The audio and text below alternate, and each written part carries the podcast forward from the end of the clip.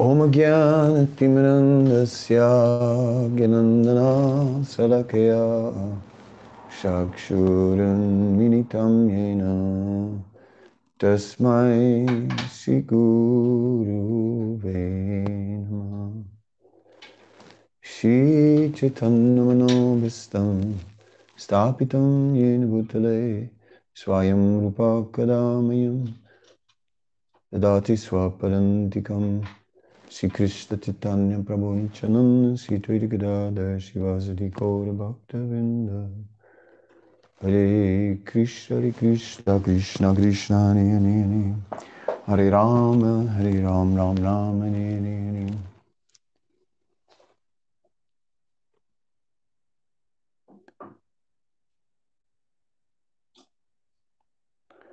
So uh, I'm today I've got a book in front of me in um, 10,000 places in every blade of grass. Uneventful, but true confessions about finding God in India and here too. By Francis X. Clooney and Studies in the Spirituality of Jesuits. So Clooney is um, is very much into East-West dialogue. Uh, we can uh, read from the uh, beginning. In 1992, I was living in Madras, deep in semi-tropical South India, studying the 8th century Tamil language classic Tiruvaimoli, Tiruvai Moli, the hundred beautiful songs of the Hindu mystic Shatakopan.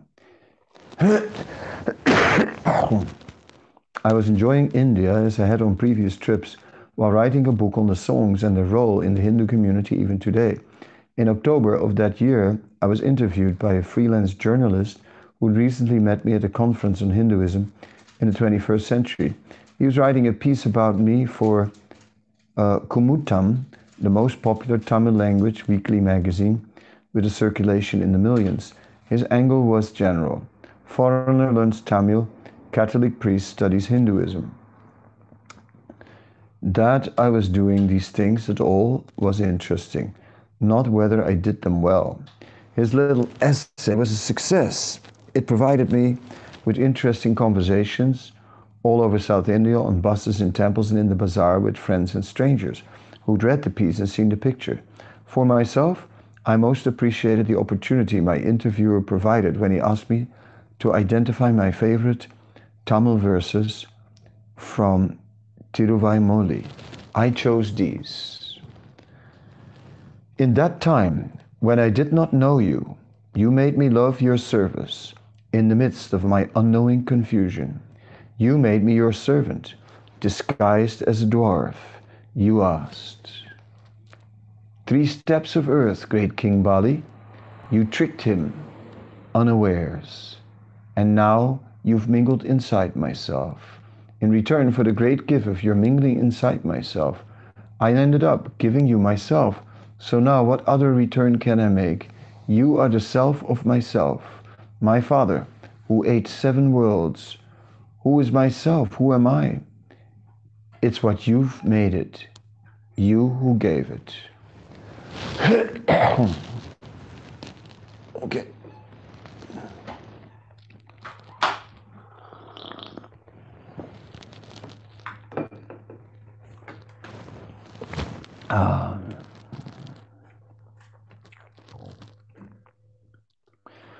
I chose these two verses because they were very, they were beautiful in the original and in translation, and because in a simple way they capture the heart of the theology behind traditional Hindu devotion.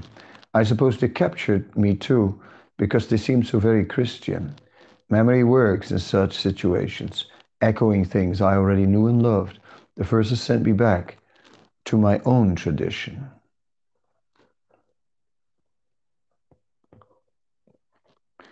And you have deigned to dwell in my memory,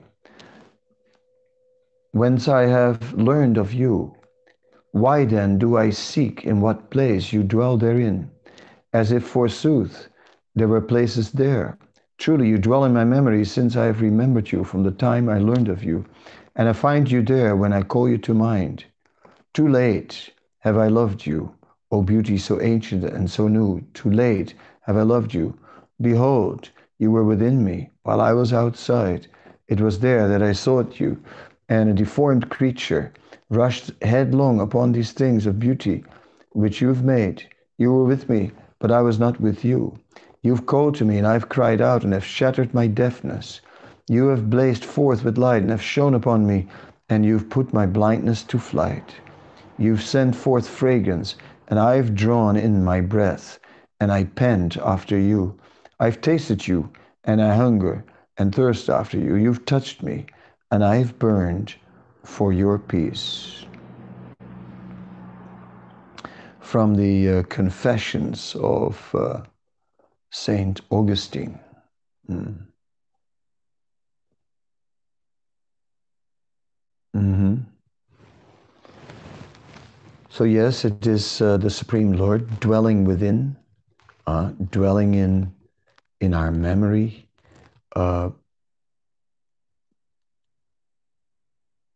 from the time I learned of you. Yes, but then Augustine says, Too late, I have loved you. Um, uh, because there's a need for purification. Uh, yes, the Lord is, is within, but somehow or other, how do we connect with Him? That is the, uh, the big question. Uh, uh the Srimad Bhagavatam says, Vadanti tattatuidas tattvam jnanamadvayam Brahmeti Paramatmeti Bhagavan iti subjete, that the Supreme Lord manifests in three ways. He manifests as Brahman, the all-pervading spiritual energy. Uh, Brahmana Pratistam, everything rests on that Brahman. So that's the first, he manifests as Brahman, then he manifests as Paramatma, as the Lord within the heart. So the Lord within who is communicating with us and makes himself known. Excuse me. Mm-mm.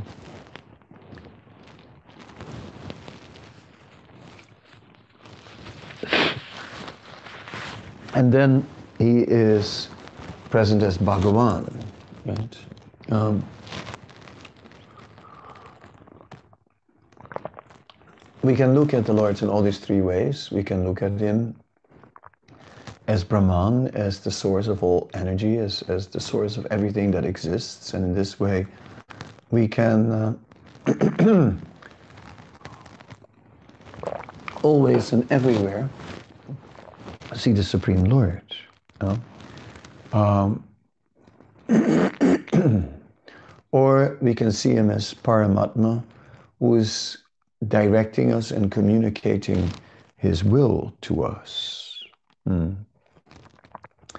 And uh, yes, and we can um, we can look at the Lord, um, who uh, is present in His personal feature. Mm. In the prayer to uh,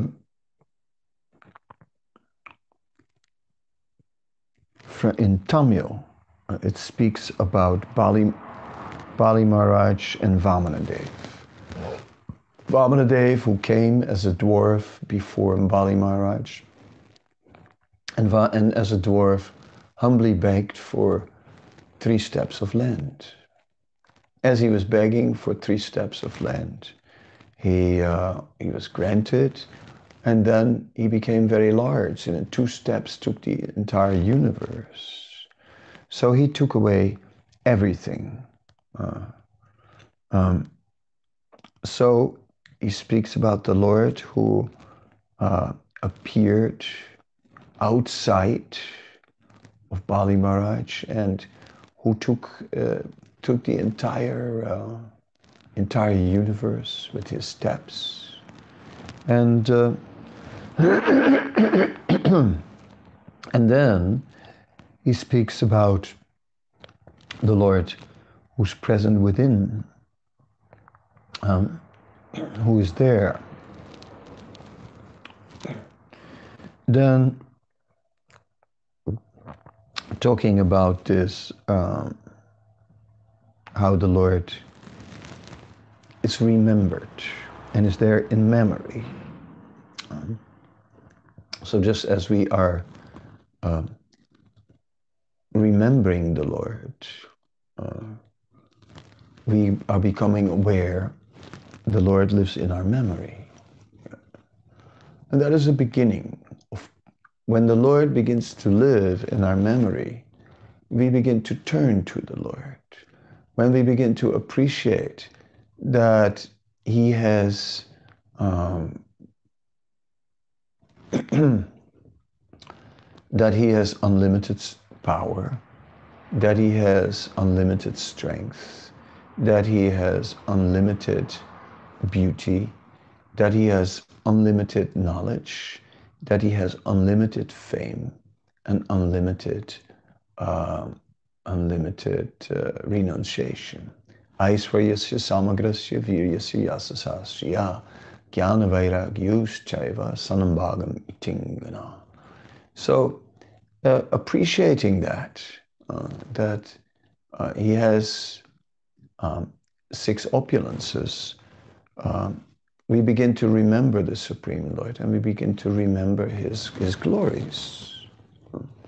By remembering him and by remembering his glories, Krishna Suryasam Maya Hayandakar Yahweh Krishna Tai Nahi Mayar Adhikar uh, by remembering Krishna, Krishna is, is manifest and present and drives out Maya. So, by remembering Krishna, we become purified. Um, purification brings us uh, Sat Anand. Uh, it brings us uh, full transcendental consciousness of eternity full of knowledge and full of bliss. In uh, Bhagavad Gita, in one of the Chatusloki from the Gita, we read Aham Sarvasya Prabhavo Mata Savam Pavartate Iti Mata Bhajantamam Buddhabhava Samanvita. Um, and it says that I am the origin of all spiritual and material worlds. Now we're fully understanding uh, the opulence of the Supreme Lord. Mm. At least we understand uh, the spiritual and material world in relation to the Supreme Lord as the origin of it. And the wise who know this perfectly, Buddha Bhava Samanvita, worship me with love. Yes. So that is the next step. Uh, because one can understand the purpose of the Supreme Lord. Um, the spiritual world is the place where the servants of the Lord are eternally dedicating their lives to Him. The, um, yes, the uh, material worlds is uh, the material world is the place for those living beings that have turned away from the Supreme Lord to uh, satisfy their own sensual desires. The, uh, the Lord, however, is making many arrangements in this material world to bring the living being back to the spiritual world and at least to the consciousness of the spiritual world. Even while one is in the material body, one can go there already uh, in, uh, in, in, in spiritual consciousness. Atasi Krishna Namadi Nabhavat Grahim Indiye Sevun Mukhehi Jivado Swayamavas Purati Ada. So one cannot, with the blunt senses, uh, see the Supreme Lord. But when one actually, by Sevun Mukhe, by specifically by chanting the holy name of the, of the Lord, then one can uh, become uh, Sri Krishna Namadi Nabhavat Kriyam uh, then one can actually experience the darshan of the Supreme Lord and His presence. So then love is uh, is there. Hmm. So Augustine is saying, Too late have I loved you, O beauty so ancient and so new. Too late have I loved you, behold you. Behold, you were within me while I was outside. It was there that I, I sought you, and a deformed creature rushed along, headlong upon those things of beauty which you have made. You were with me, but I was not with you. You've called to me and have cried out and have shattered my deafness. You've blazed forth with light and have shone upon me, and you put my blindness to flight. You send forth fragrance, and I have drawn in my breath, and I pant after you. I've tasted you, and I, I hunger and thirst after you. You've touched me and have burned for your peace. Okay, so first, uh, too busy with external things, not uh, particularly interested in the Lord. Then the Lord has reached out to him. The Lord has somehow or other uh, captured him. The Lord has managed to attract him. You've sent forth fragrance, something attracted, and I have drawn in my breath. And now I pant after you. Uh, now, uh, now I have a desire for you. By that, so the Lord has attracted his devotee. And so the devotee became touch and burns now for your peace, for, for love. Now there is eagerness. Um, eagerness did awake. Yes, so um, this is nice. Mm-hmm.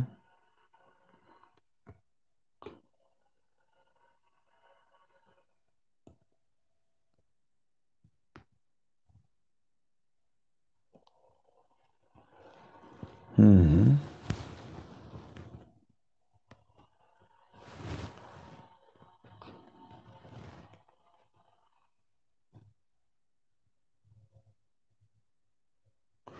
So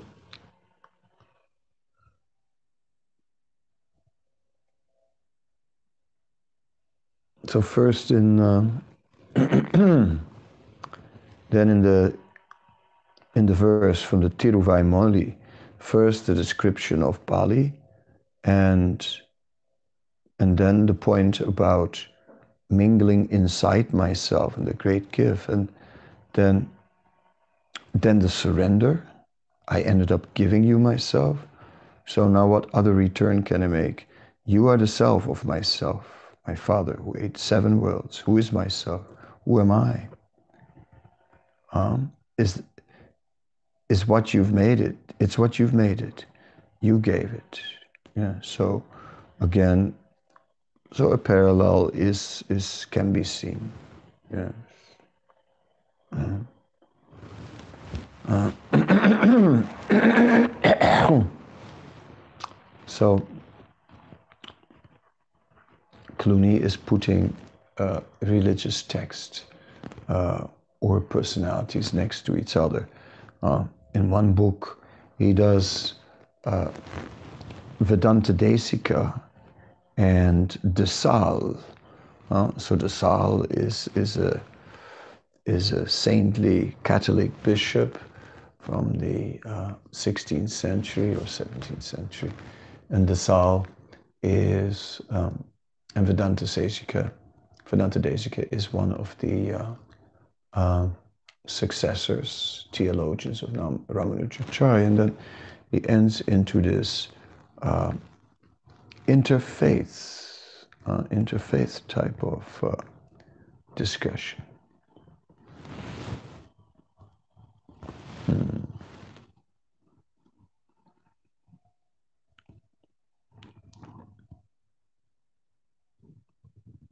Um,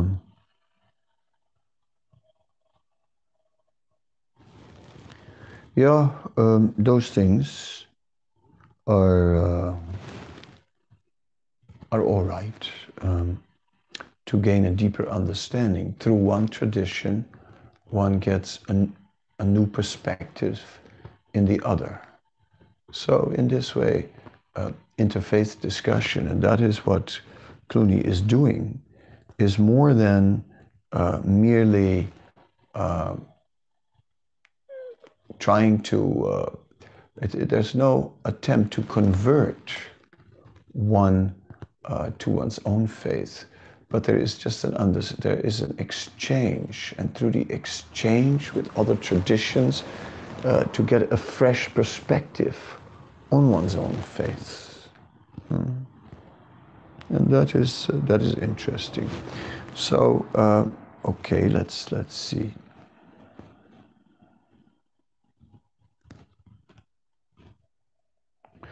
Um,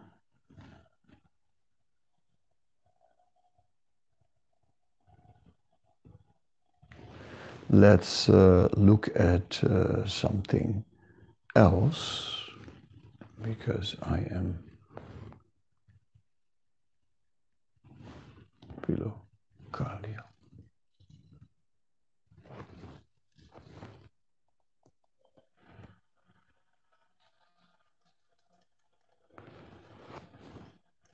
Hmm. Okay. Okay, one second. Huh? I'm going to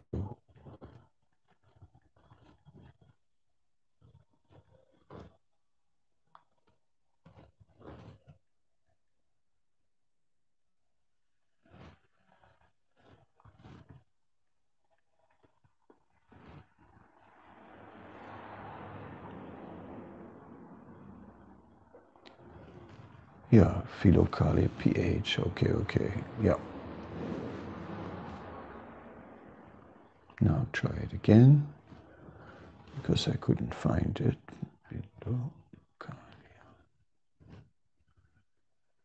Why can't I find it? Oh, I know I have it, but that means I haven't.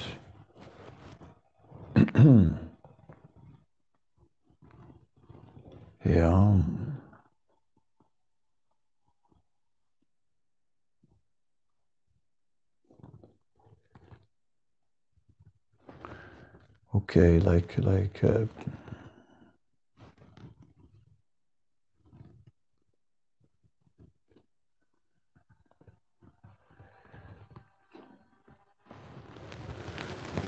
yeah, um, I'll go back to the compendium of Western thought because I'm not getting anywhere, as you can see. no problem.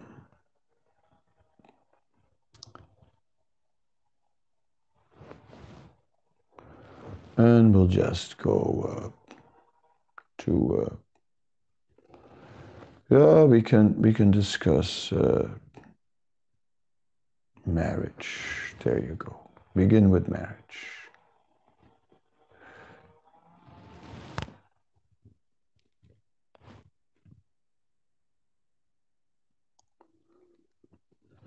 That our ancestors were more light-hearted about, or at least less plagued by the inherited difficulties of the man marriage bond than later generation for whom the bond is more easily dissolved by divorce.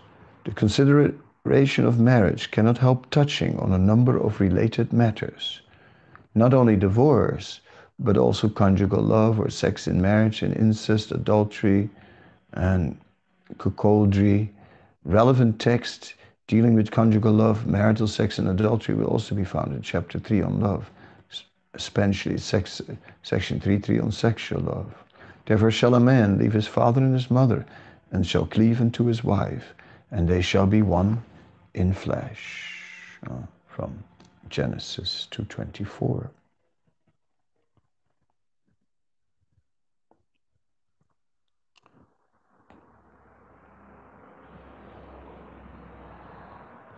Okay, we're going to the Bible now. And Laban said unto Jacob, Because thou art my brother, shouldest thou therefore serve me for naught? Tell me, what shall thy wages be? And Laban had two daughters. The name of the elder was Leah, and the name of the younger was Rachel. Rachel. Leah was tender eyed, but Rachel was beautiful and well favored. And Jacob loved Rachel and said, I will serve thee seven years for Rachel, thy youngest daughter. And Laban said, It is better that I give her to thee, than I should give her to another man. Abide with me. And Jacob served seven years for Rachel, and they seemed unto him but a few days, for the love he had to her. Genesis 29, 15, 20. Hmm. Well, he made a sacrifice. Uh, first of all, there was, was a deep attraction and in him to her. It was a love marriage. And he was, uh, and therefore he made a sacrifice for seven years. Um, that certainly uh, helps uh, in uh, in the Indian tradition. We see more. Uh, we see arranged marriages, right? and we see the parents are arranging a marriage, and then somehow or other, uh, after that, attachment grows and love develops. But and the girl has been sort of uh, screened to be of a, of a, of a like-minded nature from a uh, similar community and therefore having like uh, a similar cultural background comfortable in a, in a similar cultural setting and then having a uh, uh and then and then a, a similar objective in life. Uh, there are caste, which like also creates caste creates uh, a focus. Uh,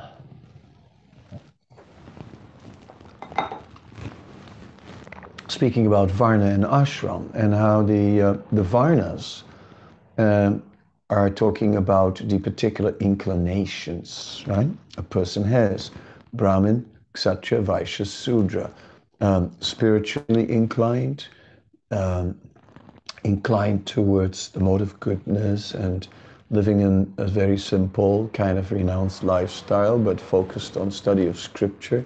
Kshatriya, uh, the uh, administrator, the ruler, um, natural uh, nobility, strength, power, uh, and the Vaishya mentality, business mentality, the uh, farmers mentality, uh, growing things, producing, and increasing wealth, and the Sudra, the, the labor class. So people of a similar class would would be combined and then, so in this way, have a similar interest. Hmm. Um, I'm not saying that that's not there in the uh, in the biblical story, but the uh, the the emphasis is on uh, on love, right? In the uh, in the Vedic context, then the marriage is arranged between two suitable uh, partners and then uh, sometimes traditionally at a very young age, right? Uh, child marriage, which is now considered like the greatest, one of the greatest horrors of the world, right? Was once held in, in high esteem. And the idea of this child marriage was, was not that the child or the, young girl who was a as a child would be uh, living with her husband. She lived with her parents. Uh, but ch- child marriages were arranged as young as seven years old, right? A girl of seven years to a boy of 10, that would be uh, that would, would be a common common practice. Then uh, the girl would uh, would stay home, the boy would stay home, but she would do some seva for the husband. Uh, she would uh, would learn to uh, to cook. She would learn to do some little thing for the husband, and she would know. She would grow up knowing that she had this husband. Then, when the girl came of age, and and and there was uh, the, the, the, menstruation cycle, um, then she was considered ready and ripe. And then sometime after that, uh, she would actually leave home and go live with her husband, right? Oh, so both would be young, and the relationship then would be not one of girlfriend boyfriend, but actually they were married and society was supporting that marriage and there was no question of divorce. Divorce was not accommodated in such a society. Uh, socially, uh, one would be uh, just not acceptable. Therefore, there was no divorce, so they would stay together. And then she had children young, maybe she would be 14, 15, and have a child and uh, and he would be 18, 19, and he would be uh, sheltered by his family because the, the family would be a joint family. So they were being cared for by his family. The girl would move in with the, uh, with the husband's family, and they would uh, and they the, the parents would, would support and uh, you know until they would grow up and become the uh, middle-aged generations then they would take charge of the family and care for the elders and uh, and for the youth and so on. And in that society uh, child marriage worked fine.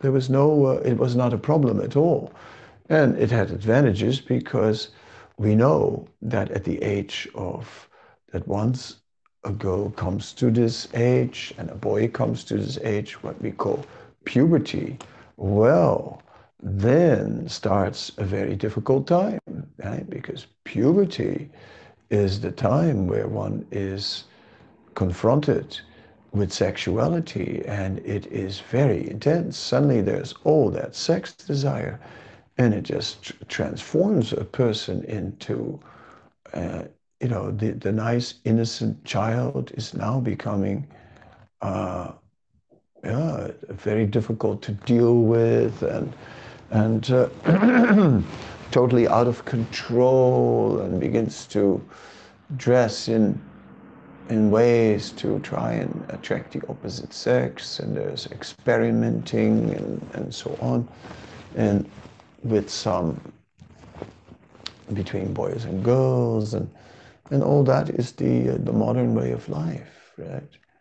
And uh, but th th that didn't exist in that culture in that culture uh, whenever the, the, the sexual desires were uh, were manifest then there was already a marriage to accommodate that. And uh, and if children would come from that, uh, then that was going on. No contraception, nothing. It was just, uh, just like that. Um, very, very perfect. So this is uh, just another angle on on child marriage than uh, than the one that we know. Uh, okay.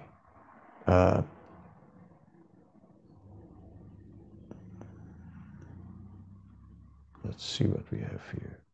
Proverbs. Okay. Calypso. Son of Laertes, versatile Odysseus, after these years with me, you still desire your old home? Even so, I wish you well. If you could see it all before you go, all the adversity you face at sea, you would stay here and guard this house and be immortal. Though you wanted her forever, that bride for whom you pine each day, can I be less desirable than she is, less interesting, less beautiful? Can mortals compare with goddesses in grace and form? To this, the strategist Odysseus answered, My lady goddess, here is no cause of anger. My quiet Penelope, how well I know, would seem a shade before your majesty, death and old age being unknown to you, while she must die. Yet it is true, each day I long for home, long for the sight of home. Mm. So again, you know, like uh, deep, deeply entering into the concept of uh, of the love a man feels for a woman, and how uh, somehow or other uh, there is a bond, right? And that bond is is not just only about uh, about physical beauty. Um, that is not the only criterion. The bond is is about more than that. The bond is is about character. The bond is is about uh, a natural connection that creates a deep a deep trust, uh, a deep trust, and in uh, astrologers spend their time looking at how the various planets of a man and a woman in combine and, and can see that such attraction uh, will be there or not, that they'll find uh, that it will be physical attraction or emotional attraction or intellectual attraction or a combination of it all, and how, uh, how they will stimulate each other. Um, of course, in Srimad Bhagavatam, uh, Pumsastriya mituni bhavam etam hridaya grantim aho ksiya krita aptavitrajanasyamoyam amameti. So yes, there is described the knot in the heart that comes when uh, a man and a woman uh, unite. Uh, and then there is Kriya Kshetra Sutta Apta Vita. Then there are many possessions, uh, land and house, and uh, then there's social circle, there are children, there's economy, all these things start to play a part. Then they build shelter within this world uh, and they built their own mini world, which is, uh, is a great up from the world around. It is there where one um, can uh, fulfill desires. It is there where one can find rejuvenation. It is there where, where again, uh, after having been tired from battling it out in the world, that one can uh, gain new strength. Um, when the whole world is struggling uh, and in disagreement, then, uh, and a man is beating his head on the rock, he comes home and she says, I love you. I believe in you. And she embraces him and he gets so much strength from this that again, he can go back into the world and battle it out with so many men in disagreement and that because uh, ultimately she loves him.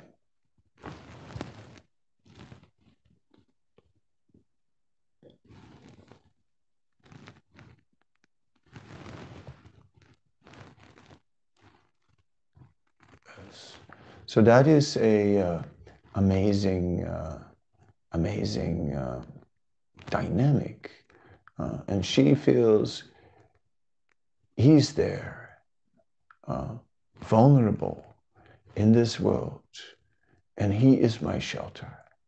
Yes, of course, Bhagavatam is not entirely uh, in agreement with that, because Bhagavatam says, Atmasanyesu Asatsu Api, says the family members, they are not able, we turn to them for shelter and protection, but they are not able to protect themselves. So how can they protect us?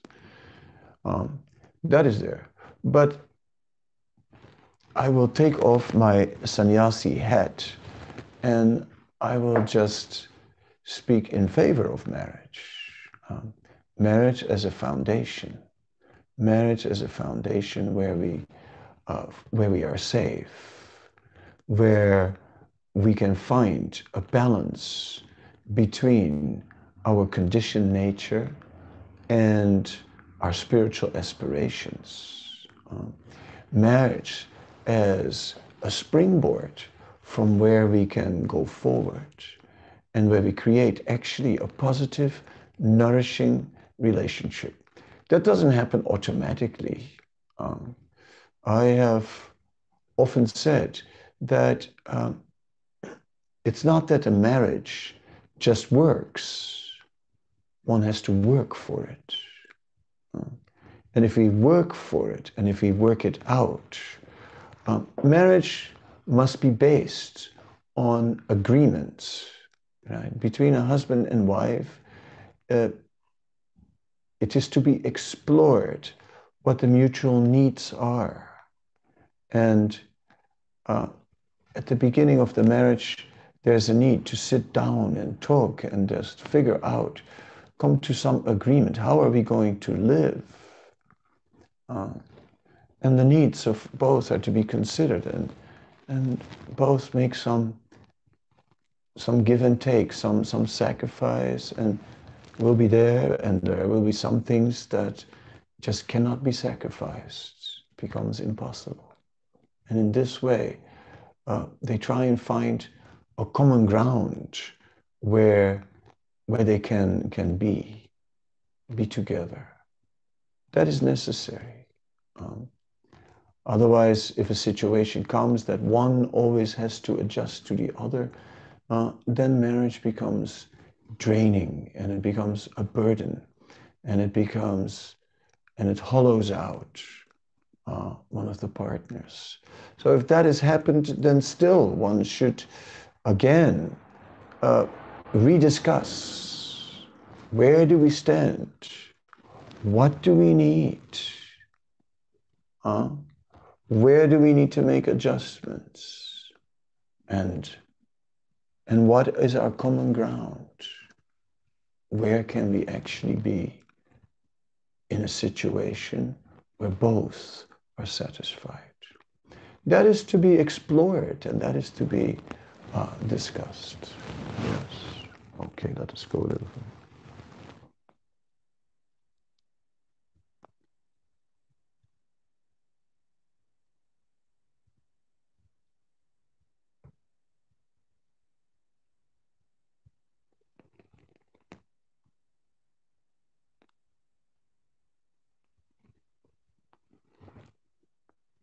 Once a year, in each village, the maidens of age to marry were collected all together in one, into one place, while the men stood around them in a circle. Then a herald called up the damsels one by one and offered them for sale. He began with the most beautiful. When she was sold for no small sum of money, he offered for sale the one who came next her in beauty. All of them were sold to be wives the richest of the Babylonians who wished to wed bid against each other for the loveliest maidens, while the humbler wife seekers who were indifferent about beauty took the more homely damsels with marriage portions.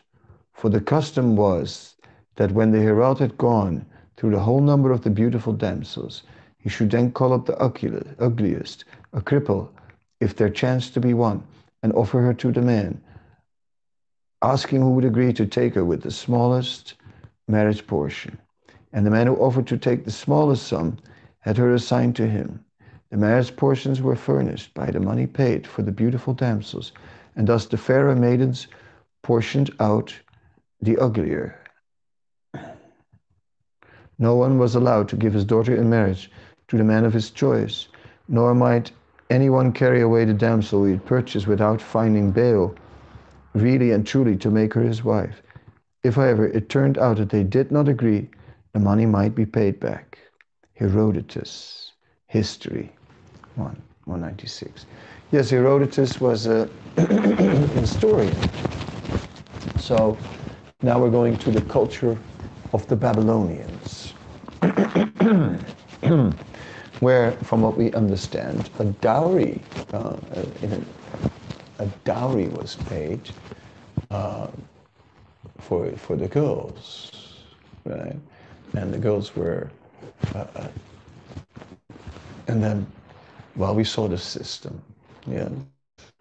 It's uh, different societies are uh, dealing with matters in different ways. Uh, in the in the Vedic culture, well, in first in the African culture, the dowry is also paid for for the girl, and the family of the girl is getting um, is getting a payment? In so many cows, which can translate into money and so on, traditionally in cows. But uh,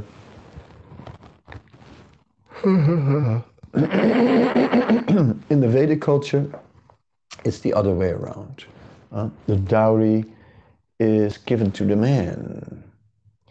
But then the man is also meant from that day on to take care of the wife and provide for her needs. So he gets some help, right, so that he can become the provider. That is the Vedic approach. Uh, uh, maybe in the Babylonian and the African approach, it's more like, well, I've, you know, I've paid, you know, I have uh, paid a price, so uh, uh, it becomes more, more attached. Uh, maybe that's part of the psychology there. So interesting, different cultures, different ways. Uh, so Herodotus did some more studies, and he says the Thracians who live above the Crestonaeans observe the following customs. Each man among them had several wives, and no sooner does a man die than a sharp contest ensued among the wives upon the question, which of them all the husband loved most tenderly. The friends of each eagerly plead on her behalf, and she to whom the honor is adjudged, after receiving the praises both of men and women, is slain over the grave by the husband, by the hand of her next of kin, and then buried with her husband. The others are sorely grieved, but nothing is considered such a disgrace. Herodotus. okay, so now we're seeing uh, sati in the uh, sati is also an ancient practice in Vedic culture, uh, where uh, the wife would voluntarily die along with the husband uh, and would, would enter the, the funeral pyre of her husband, her husband, the body of her husband burning on the flames, and the, and the wife would just enter the fire and it is inconceivable. Uh, the, in modern times to think of it, and the British abolished and outlawed this uh, this this practice, which has uh, been been painted as barbaric, and well, okay, let us go back. It says it, it has its roots and within the culture in the fact that the, the woman was experiencing so much separation from her husband that she wanted to enter into the funeral pyre. And then the fire of flames. And so she chose the fire of flames and died with her husband. Mm. Um,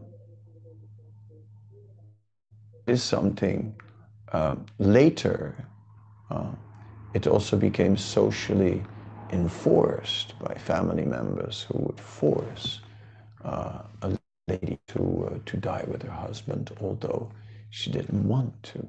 Uh, that is not recommended. But such sati, where a woman voluntarily and would die with her husband on the funeral pyre, uh, that existed. Yeah, yeah. this is not for for the modern times. Uh, um, but yes, it did exist. Um, it did exist. And we see it also uh, amongst the Pandavas. Um, we're seeing that, uh, you know, when King Pandu died, then between then, then between the two, uh, Kunti and Madri, it was decided who would enter the funeral pyre and who would stay behind to take care of the children. And Madri, uh, uh, Pandu was very attentive, and Madri, uh, she chose to enter the funeral pyre and Kunti remained behind as the widow and the mother of the Pandavas. So we see that this was the custom in, in the Mahabharata days, and uh, it's there. We're dealing with it. Yeah, and it's it's uh, not that we are propagating that this is to be uh, uh implemented now in modern times, uh, but it could be that if uh, if at one point Krishna consciousness would would really evolve then uh, yeah, that that this might come back on its own uh, when society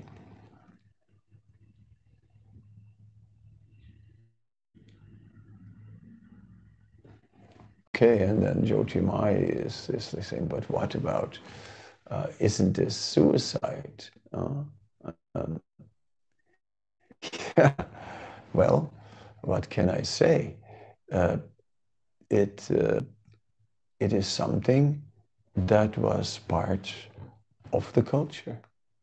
Yeah, it uh, it was uh, it was going on, and uh, and then the the wife would attain the same destination as the husband, and they would uh, stay together also. Yeah, after that, and if the husband would go back got it, she would also go. So uh, it may be astounding and it may be difficult to understand from a modern uh, perspective, but yes, it is something that we are looking at. Well, um, what shall I say? Um, but again, we are not advertising or advocating this for the present Right? That is, is not the case. But all right, we just uh, something about uh,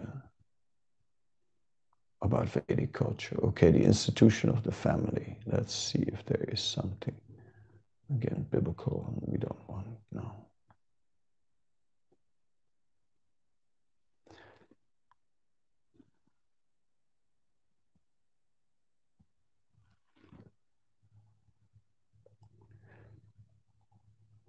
Socrates. How can marriages be made most beneficial? That is a question which I put to you. Because I see in your house dogs for hunting and of the nobler sort of birds, not a few. Now I beseech you, do tell me, have you ever attended to their pairing and breeding? Glaucon, in what particulars? Why, in the first place, although they are all of a good sort, are not some better than others? True. And do you breed them all indifferently? Or do you take care to breed from, from the best only? From the best. And do you take the oldest or the youngest? Or only those of ripe age? I choose only those of ripe age. And if care was not taken in breeding, your dogs and birds would greatly deteriorate? Certainly. At the same, and the same of horses and animals in general, Undoubtedly. Good heavens, my dear friend. I said, what consummate skill will our rulers need if the same principle holds of the human species, certainly the same principle holds. Hmm. Hmm. Yes, so. Uh,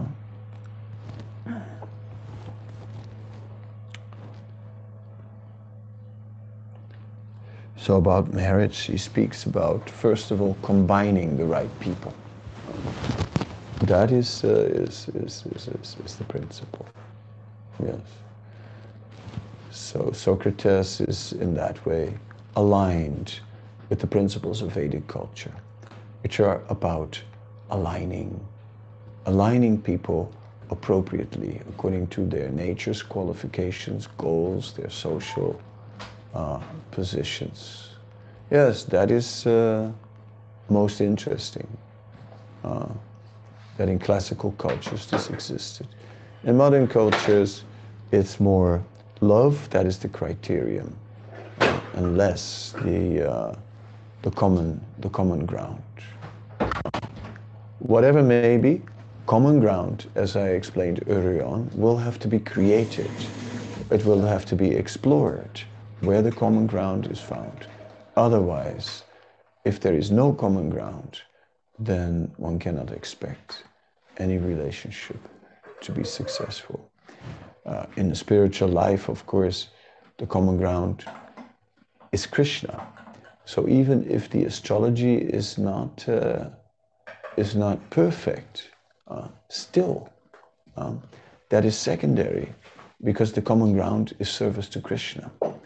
So when the common ground is strongly uh, rooted in service to Krishna, then even if a few planets are not perfect, it doesn't matter. Uh, so the ultimate common ground is service to Krishna. Uh, and that is the foundation of all relationships.